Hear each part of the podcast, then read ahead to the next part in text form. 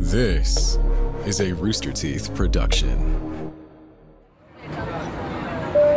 November 4th, 2010. Qantas Flight 32, an Airbus A380, the world's largest passenger airplane, is taking off from Singapore's Changi International Airport to undertake a seven hour flight to Sydney, Australia. This is an important flight for Captain Richard Champion de Crespigny, as his performance is being evaluated by two other captains in the cockpit with him. Five minutes after takeoff, the crew hears two loud bangs and their computer begins displaying errors. From what the crew can tell, the number two engine on the plane is overheating and has possibly failed. With 440 passengers on board, the crippled plane begins circling as the crew tries to address an ever growing list of errors on their stricken aircraft. What will become of this behemoth of a plane and the passengers on board? Find out on this episode of Black Box Down.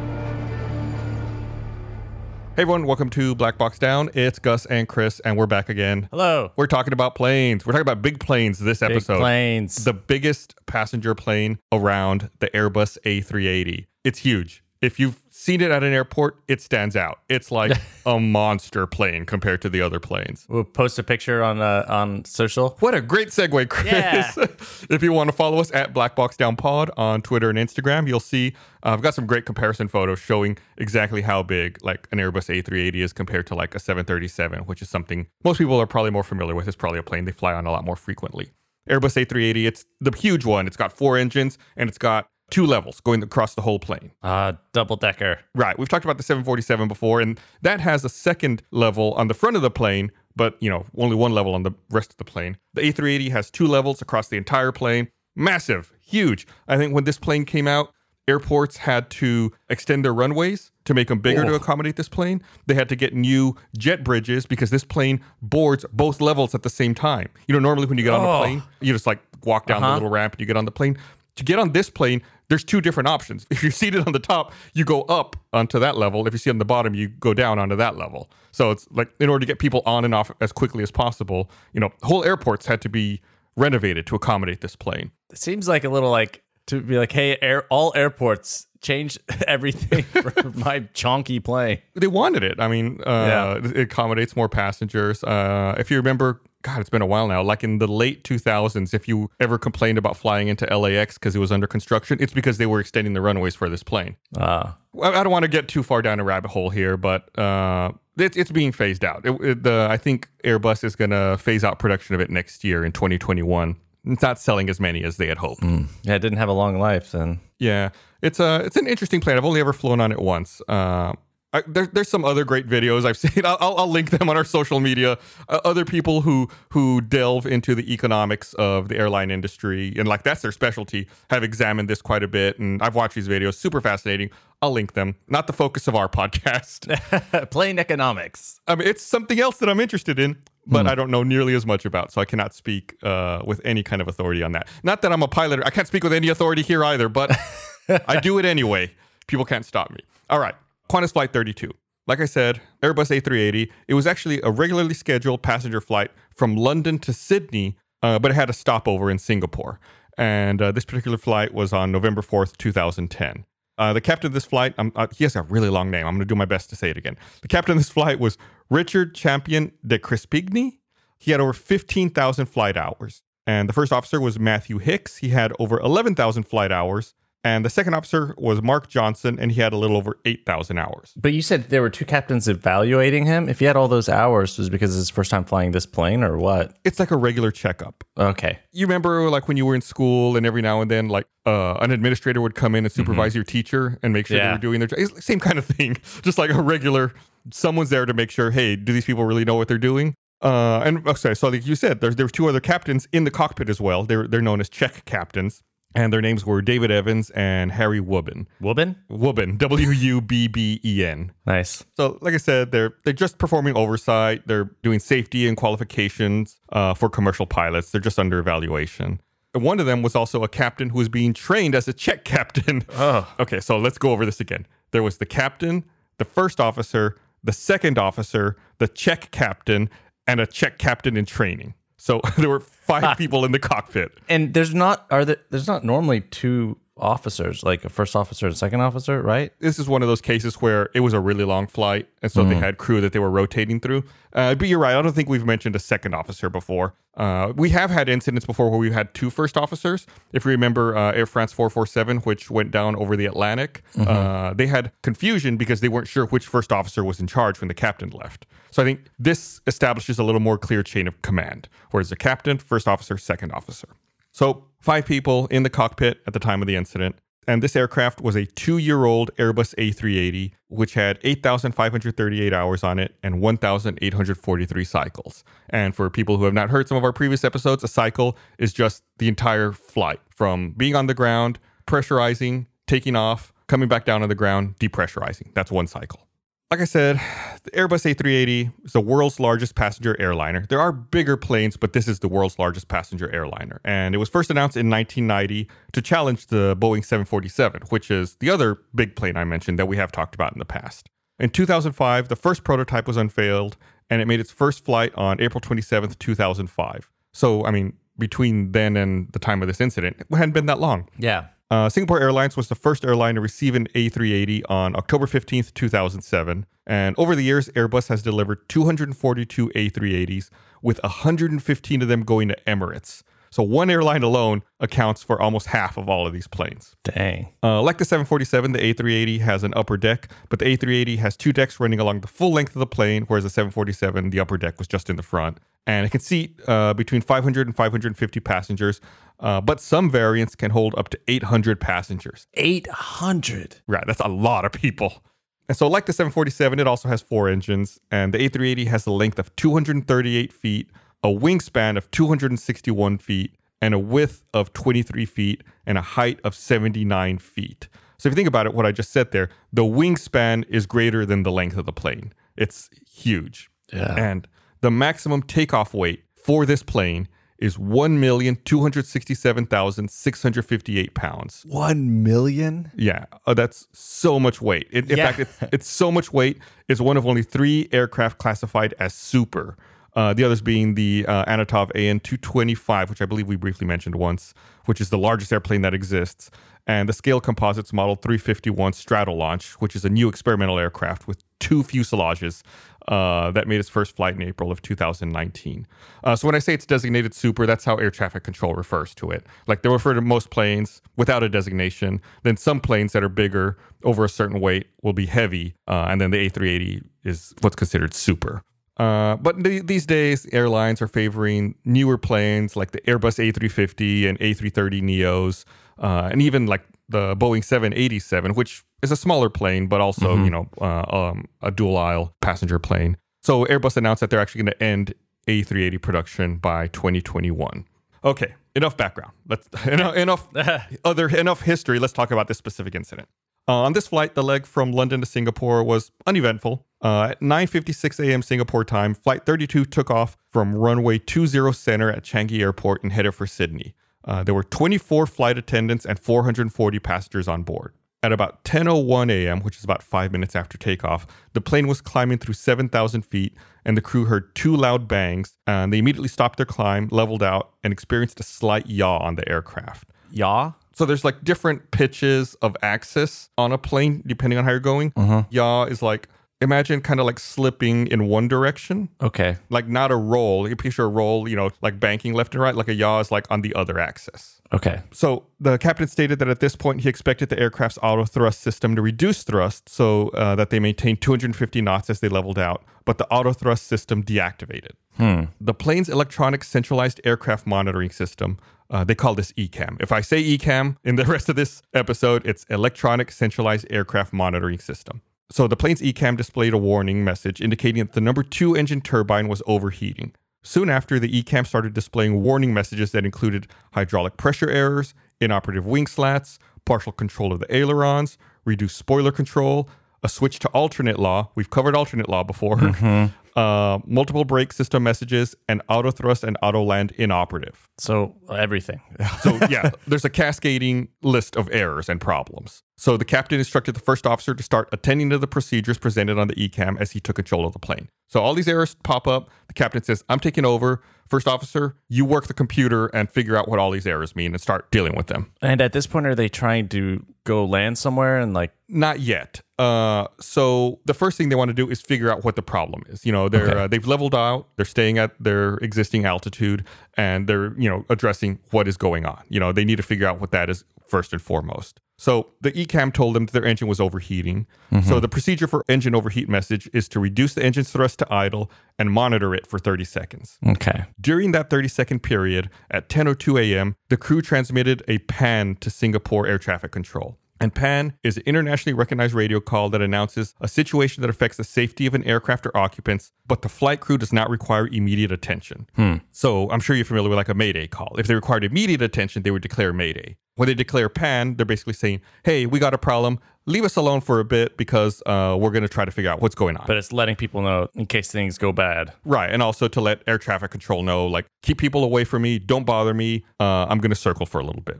So when this pan call is being made, the first officer noticed a fire warning for the number two engine, and that was only up for like a second or two. Uh, the crew then elected to shut down the number two engine. And while they were in the process of shutting down this engine, the ECAM displayed a message saying that the engine had failed. In response, the crew determined there might be some serious damage done to the engine, and they discharged one of two fire extinguishers for that engine. However, when they did this, they did not receive a confirmation message that it went off. So, to be safe, they discharged the second fire extinguisher, but they did not receive a confirmation for that either. So, they just continued with their shutdown process. Uh, because their situation was not immediately threatening, the crew decided the best option for them was to maintain their altitude and holding pattern while they walked through the procedures for all the things displayed on the ECAM. So, like we've talked about before, there's procedures for everything. At this point in the situation, they assess nothing is critically bad. We're not crashing. Let's go through uh, our checklist and procedures and and address every one of the errors that we're getting right now. See, that's scary to me. I'd be like, let's land.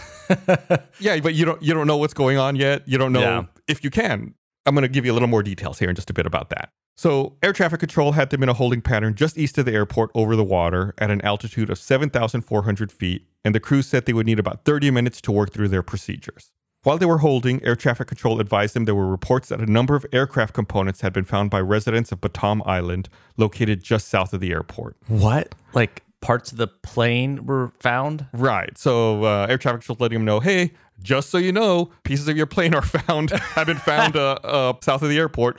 Do with that what you will. Don't know what you guys are doing, but just so you know everything that's going on, you know, just trying to give them a full Yeah. picture. So while the crew was trying to work through their situation, the flight attendants attempted to contact them to tell them they could see damage to the aircraft.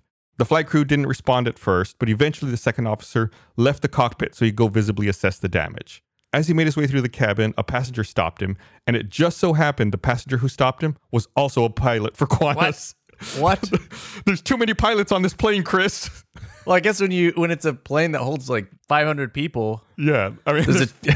five pilots in the cockpit. There's another pilot who's a passenger. Uh, so this passenger uh, stops the second officer and he shows him that there's damage on the plane. And the way he showed him that there's damage on the plane is in the in-flight entertainment system for the passengers. One of the uh-huh. options they had was to look through a camera that was mounted on the tail of the plane. oh, So if the passengers viewed this tail camera, they could see that there was damage to the plane. It showed that there was fuel leaking from the left wing. oh no! Yeah, it's kind of scary. I mean, are passengers all freaking out at this point? I mean, they're, I'm, I'm sure that they're worried. You know, they heard the loud bang too, and if people are on the uh-huh. left side of the plane, they can probably look out and see that there's fuel leaking. I guess the people on the right side of the plane can watch it from the in-flight entertainment.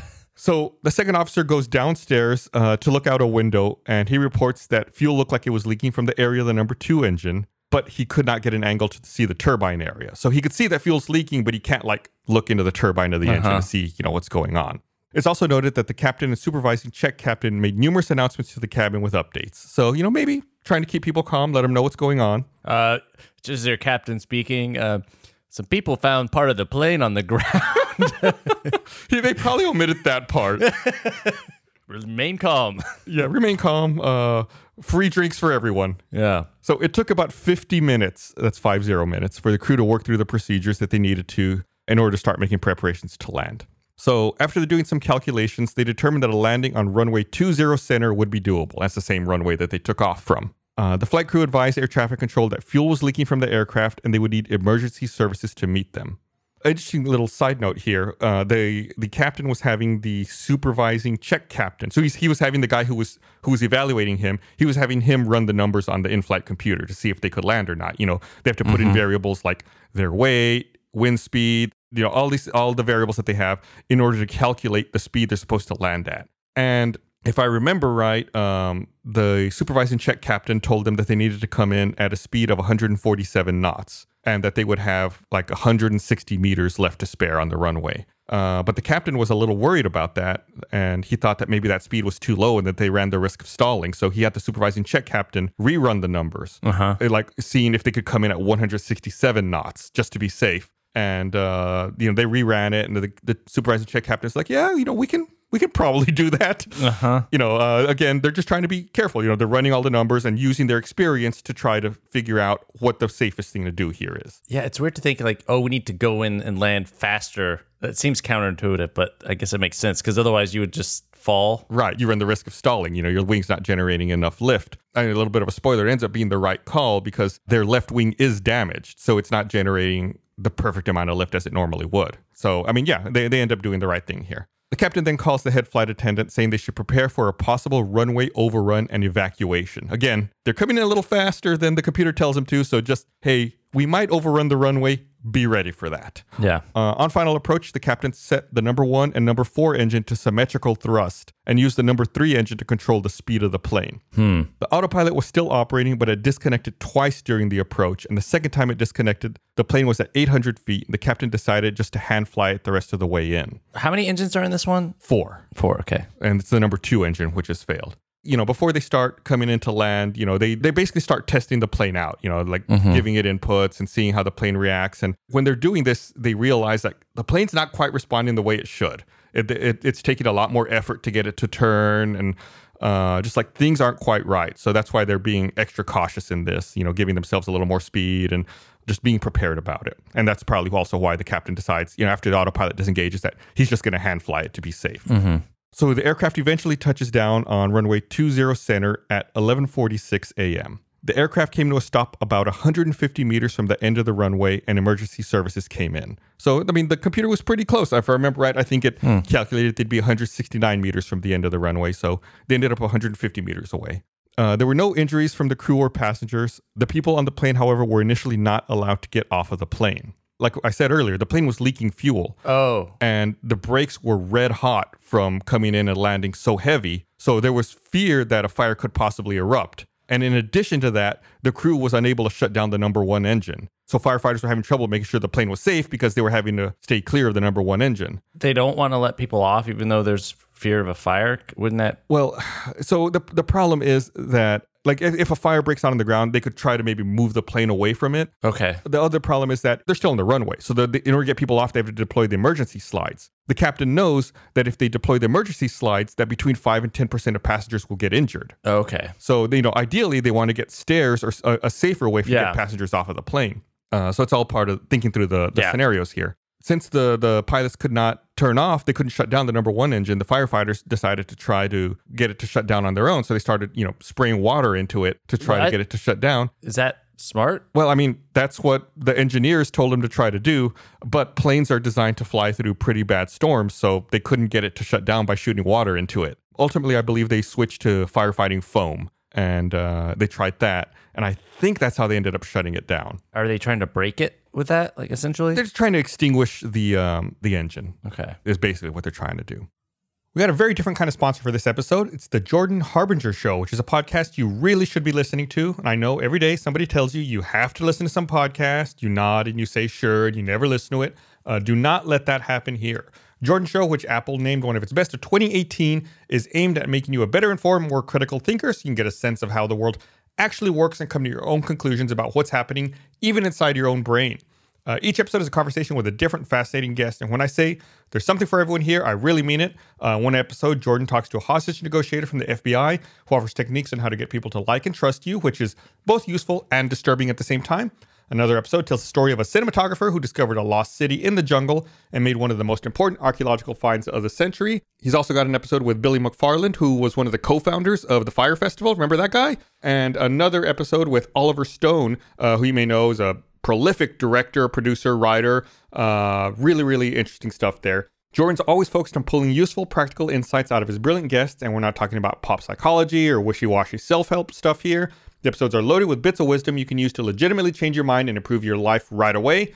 Uh, if that's not worth checking out, I really don't know what is. So we really enjoy the show. We think you will as well. Search for the Jordan Harbinger Show. That's H A R B as in boy, I N as in Nancy, G E R on Apple Podcasts, Spotify, wherever you listen to podcasts. Uh, check it out.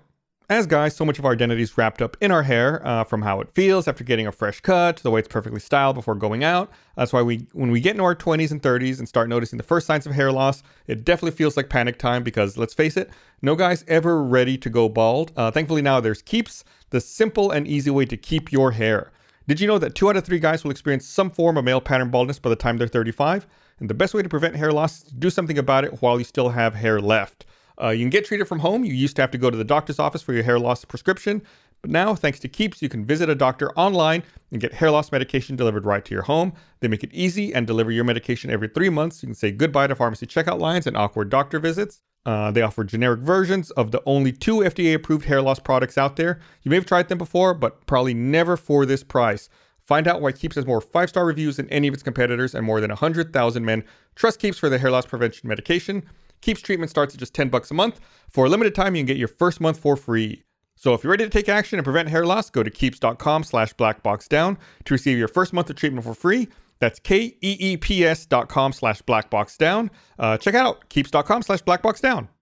It turns out that that remember I mentioned that some debris had fallen off the plane. It turns out that the debris that fell from the plane onto Batam Island fell onto a school, some houses, and a car. Oh but no. yeah, luckily there were no reported injuries from that. Very fortunate. So the investigation for this was carried out by the Australian Transportation Safety Board, or the ATSB. But everyone got off okay. Yeah, like everyone gets off the plane fine. I, I guess I should have clarified that. Eventually, yeah, they extinguish the engine, they get it to shut down. Firefighters able to come in and uh, they get stairs up, and everyone's able to get off the plane. Uh, no, no injuries at all. Wow. So, uh, like I said, investigation was carried out by the Australian Transportation Safety Board, or ATSB. And during the investigation, they found a fatigue crack had developed in the thin wall section of the oil feed stub pipe in the number two engine. So there's like a little oil pipe in the engine, and it had cracked. Uh, and during the flight, the crack opened and released oil into the high pressure and intermediate pressure buffer space. So the leaking oil ignited and created an intense and sustained fire in the buffer space of the engine and gave some heat damage to the intermediate pressure turbine disc. The intermediate turbine disc then separated from the drive arm and accelerated in excess of its design capacity and it burst into pieces. And a large fragment of the hot intermediate turbine disc passed through the left inner fuel tank and caused a short duration, low intensity fire, but the conditions in the fuel tank were not sufficient to sustain combustion and a hazardous fire did not occur. And the oil fire also self extinguished. So basically, oil shot into the engine, caught fire, caused a disc to get really hot, go too fast, explode. It tore into a fuel tank, caused another little fire, but both of those fires went out. So this that's why it was like the initial boom and then like things started messing up over time like cuz it was all the that chain reaction. Right. And essentially, all these different little pieces of shrapnel pierced the wing and went through different parts that control the plane. So, like, think about all the wiring and control cables. Like, a lot of them got damaged by this shrapnel that uh, that shot through the wing. And of course, like I said, uh, the plane was leaking fuel because one of the fuel tanks was punctured. The ATSB found that during manufacturing, the Rolls Royce Trent 900 engine, we've talked about this engine before. so the ATSB found that uh, during manufacturing the engine, there was movement of the hub during the machining process. And this resulted in a critically reduced wall thickness within the counter bore region of the oil feed stub pipe. So basically, during manufacturing, one side of this little oil pipe was thinner than it needed to be. Okay. So it's like the pipe got made, one side was the appropriate thickness, and the other side was just a little too thin.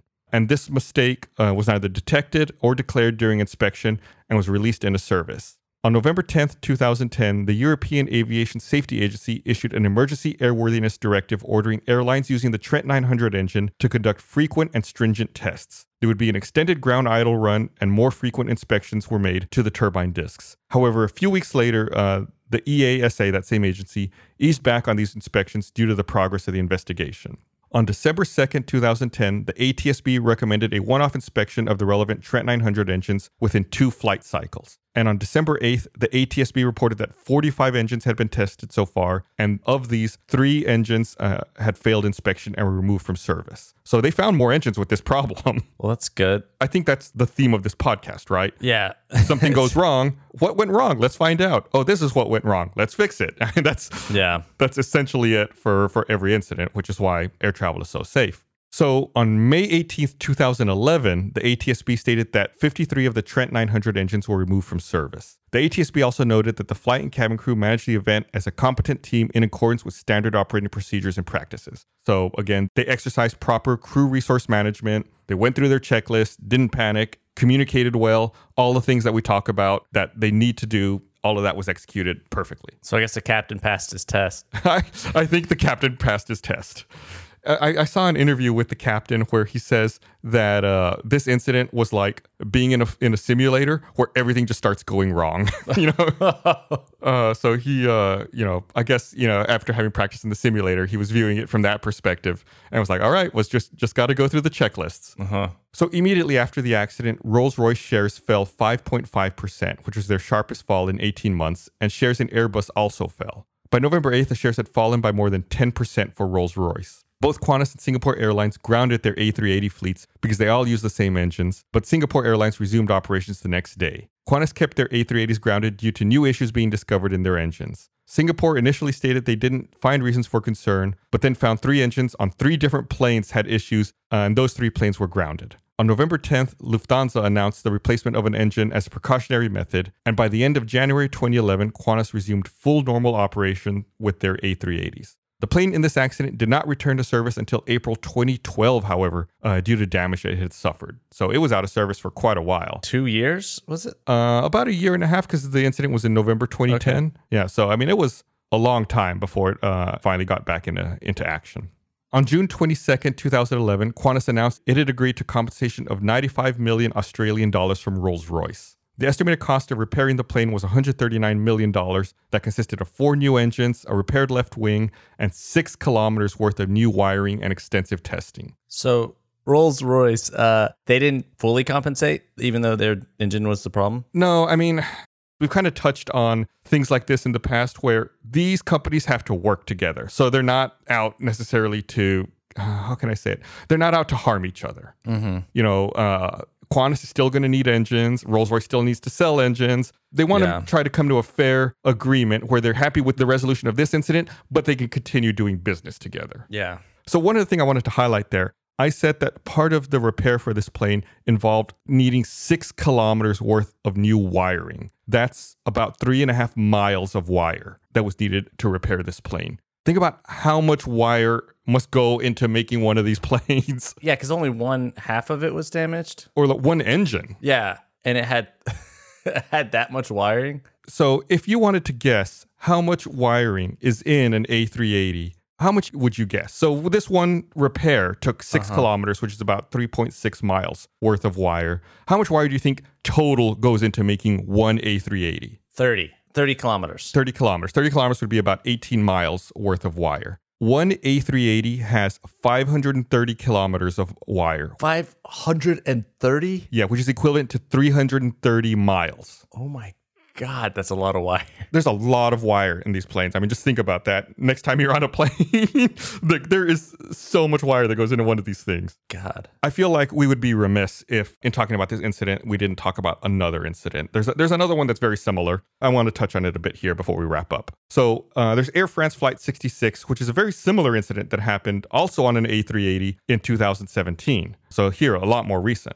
On September 30th, 2017, Air France Flight 66 was flying from Paris to Los Angeles. The plane was cruising at flight level 330, which is 33,000 feet, over the Atlantic near Greenland. The crew made a request to climb to flight level 380, which is 38,000 feet, and it was approved. And a minute later, the titanium fan hub of the number 4 engine separated. Debris flew out and damaged the wing and airframe, and the engine failed. The damage could not be seen from the cockpit or the cameras on the plane, so one of the crew members left the cockpit to look at the damage from the upper deck. The captain started a descent and declared a mayday. So not a pan, a mayday. Mm-hmm. They diverted to Goose Bay, which is a Canadian Forces base, and landed on runway 26 with no injuries. The passengers, however, were not allowed to leave the airport because the number of people exceeded the handling capabilities of the immigration personnel and accommodation of Goose Bay. So meals were served on the plane, and only a few passengers were able to go into the airport terminal. So basically, everyone was stuck on the plane until the next morning when a new plane showed up to take people to their destinations. Uh, which is crazy to me. Can you imagine? It's like, yeah, we have uh, we had a problem with our plane. Don't worry, everything's fine. We're gonna land. You all can't get off the plane. You're sleeping Yeah. on the plane tonight. Sleep well. Oh, I, it's, it must be so frustrating.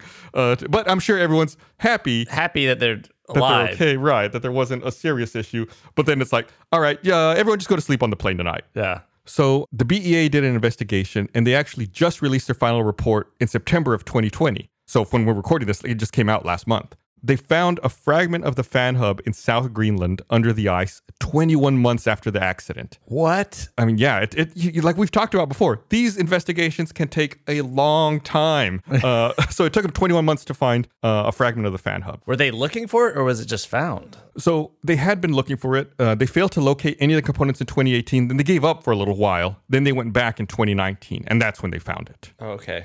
And uh, they in 2019 they also found another missing piece of the engine, which weighed 150 kilograms, which is what like 330 pounds. Uh, so it takes them a little while to find uh, find the pieces. I wonder whose job that is. Go look for plane pieces on the ground. I'm sure it's part of the accident investigators. They probably uh, recruit people to help them out there locally as well. So they go ahead and analyze this fragment of the fan hub that they find, and they discover a crack caused by a cold dwell fatigue phenomenon. Um, I'm going to try to explain that here in a bit. Uh, according to the BEA, the origin of this type of crack was not fully understood at the time of the accident and is still not fully understood today. But this crack caused a failure that happened after only 1,650 cycles, when the predicted number of cycles the hub would be good for was 15,000. So just over 10% of the number of cycles that it should have been good for. Okay, so here's the best definition of a cold dwell crack that we could find. And uh, I'm, I'm going to go ahead and read it. It's from uh, it's taken from the report. It's on page 78 of the report. Cold dwell fatigue cracks are initiated in macro zones, the presence of which is inherent to the manufacturing process of forged titanium parts. The macro zones generally appear during the process to convert an ingot into a billet and are then reduced during the subsequent forging process by means of various successive thermomechanical treatments. So this has to deal with the the forging of the titanium. Some of these things we talked about before. We talked about this, I think, in United 232 about how uh, titanium has to be forged, uh, and I believe in a triple vacuum in order to reduce the uh, okay, yeah. micro cracks. Uh, It's uh, again, I'm not a metallurgist. I, I don't know uh, about metallurgy. I know we have some listeners who've reached out in the past. Uh, if you're one of those listeners who understands uh, metallurgy, send us a tweet or send us a message on Instagram.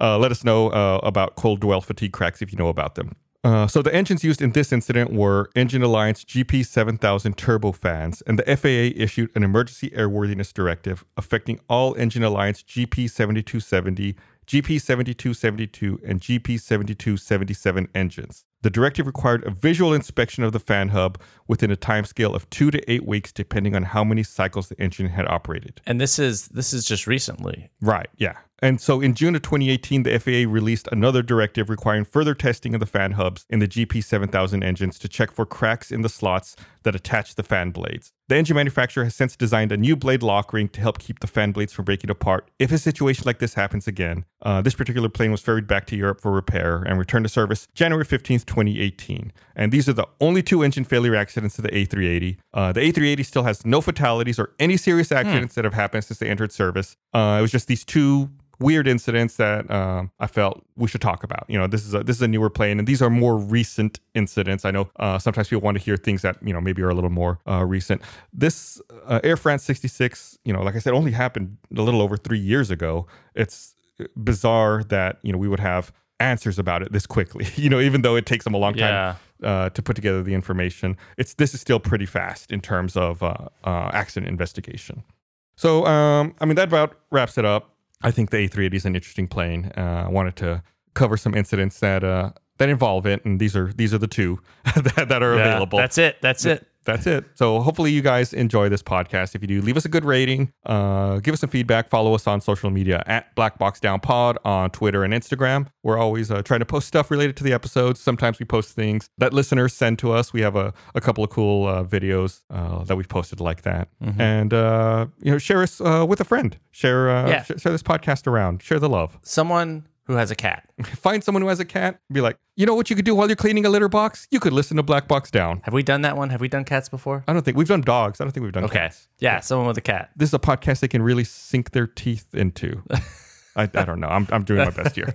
If you'd like to see uh, a little more of us, we started making some videos over at roosterteeth.com. It's uh, us flying around in Flight Simulator, exploring areas where various incidents that we've talked about have happened. Like recreating them, sort Well, of. as best as we can. Again, I'm not a pilot, and uh, not all the planes that we talk about are in the game, but we'll try to recreate it as best we can, uh, so you can watch us fail spectacularly. Uh, Yeah. Just head over to roosterteeth.com and do a search for Black Box Down, and I mean you'll find this podcast obviously, and you'll also find some of the new videos that we're trying out. So these videos are uh, first only on roosterteeth.com, which is uh the equivalent of like a Patreon for Rooster's Teeth. And so, you know, by subscribing, you're really helping us out. Uh, if you if you like the show, please consider doing it. Uh, and we want to, you know, provide extra content for people who do subscribe. So Yeah. thank you so much. And if you just want to check it out, there's a free trial you can try out uh, if you just want to take a peek around for a little bit.